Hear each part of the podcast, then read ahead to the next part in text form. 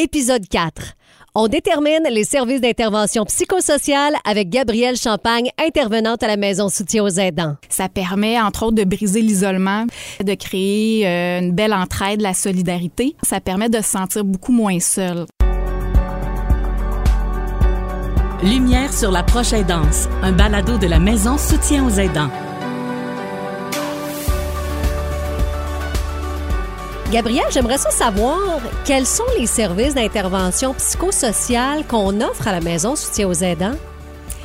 Ben oui, en fait, c'est ça. En plus des services de répit qui sont, euh, ma foi, très importants, on a ce qu'on appelle les, services, les services d'intervention psychosociale qui sont offerts soit sous forme de rencontres individuelles avec les personnes proches aidantes ou sous forme d'activités de groupe.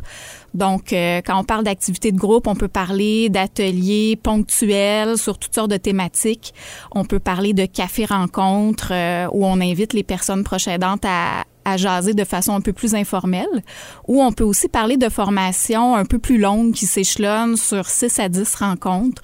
Euh, on a par exemple une formation euh, sur le deuil pour les personnes proches aidantes endeuillées et on a la formation aussi qui s'appelle Ressources en moi qui vise à prévenir l'épuisement physique et psychologique des personnes proches aidantes. Là, c'est le fun parce que les gens, non seulement ils sont accompagnés, vous leur offrez des outils, puis là, en plus, dans certains ateliers, ils rencontrent d'autres personnes qui vivent la même réalité qu'eux autres. J'imagine que ça, ça doit faire une grande différence dans leur vie. Oui, quand on parle d'activité de groupe, il y a vraiment, je pense, une richesse supplémentaire qu'on va chercher là-dedans. Ça permet, entre autres, de briser l'isolement, l'isolement qui, euh, qui fait partie de la réalité de beaucoup de personnes proches aidantes. Ça permet de créer euh, une belle entraide, la solidarité entre les, euh, les différents participants. Ça permet de se sentir beaucoup moins seul dans sa réalité aussi.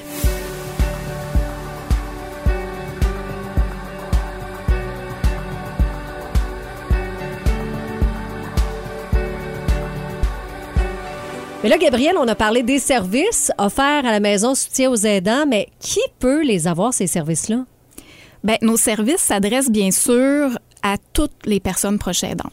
Puis c'est quoi être un proche aidant? Parce qu'il y en a, je suis sûre, qui nous écoutent, qui savent même pas qu'ils sont proches aidants, là. Oui, en fait, c'est un, c'est un terme, un concept qui englobe euh, toutes sortes de réalités.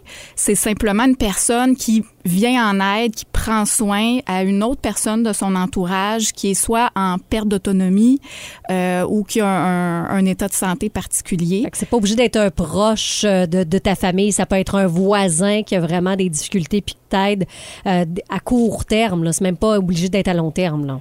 Oui, ça peut être à court terme, à long terme, à temps plein, de façon ponctuelle. Ça peut être la famille, mais aussi un ami, un voisin, etc. Puis comment on fait pour participer avec la Maison Soutien aux aidants pour recevoir ces services-là? Bien, pour avoir accès concrètement à nos services, c'est très, très simple. Euh, on demande simplement aux gens de devenir membres de la Maison Soutien aux aidants en payant euh, un coût symbolique une fois par année. Puis le fait d'être membre, ça doit apporter certains avantages, outre les services? Il y a autre chose autour de ça? Oui, ben ce qui est super euh, intéressant, c'est que les membres reçoivent notre infolettre à chaque mois. Donc de cette façon-là, ils sont vraiment informés de toutes les activités qui ont lieu, autant les cafés-rencontres, les ateliers, que les activités aidant aider aussi, qui ont, qui ont lieu de temps à autre. Euh, on va avoir notre sortie à la cabane à sucre prochainement. D'ailleurs. C'est le fun, ça. oui, puis bien sûr, les membres euh, ont droit aussi de, de, de s'impliquer dans l'organisme, d'avoir un droit de vote à notre Assemblée générale, par exemple.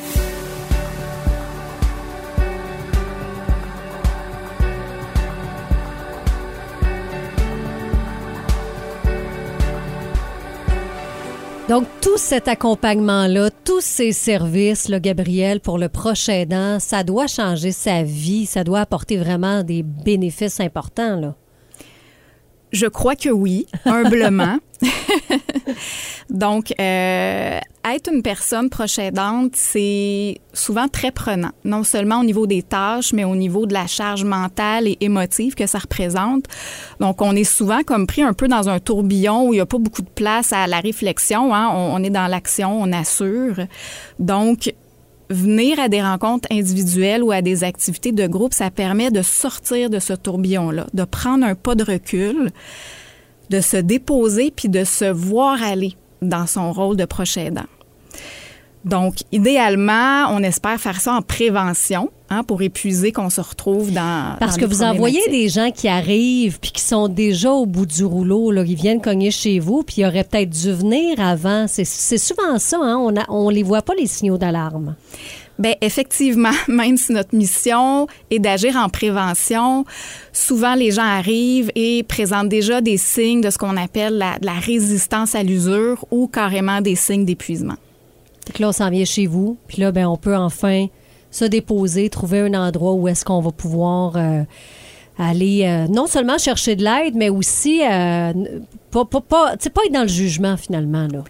Exactement. Donc, euh, les personnes proches aidantes n'ont pas le réflexe ou peut-être ne savent pas qu'il existe vraiment des espaces pour eux où aller se déposer, aller être écoutés, accueillis sans jugement. Euh, pour pouvoir parler de ce qu'ils vivent parce qu'ils n'ont pas toujours nécessairement l'occasion de le faire avec leur entourage. Hein, on veut pas avoir l'air lourd en parlant toujours de, de, de maladies, de souffrances. Parfois, on veut pas inquiéter les gens autour de nous, nos enfants, etc. Donc, euh, on garde ça pour nous et ça finit par être euh, très lourd sur nos propres épaules à la là, on va, au, au lieu de garder ça sur nos propres épaules, ben là, on va aller s'ouvrir, puis on va aller voir euh, la gang de la maison se tient aux aidants parce que c'est lumineux, c'est bien, puis vous êtes toutes là pour eux autres. Exactement. Donc, on va explorer avec la personne ce qu'elle vit et on va chercher avec elle des solutions pour aller mieux.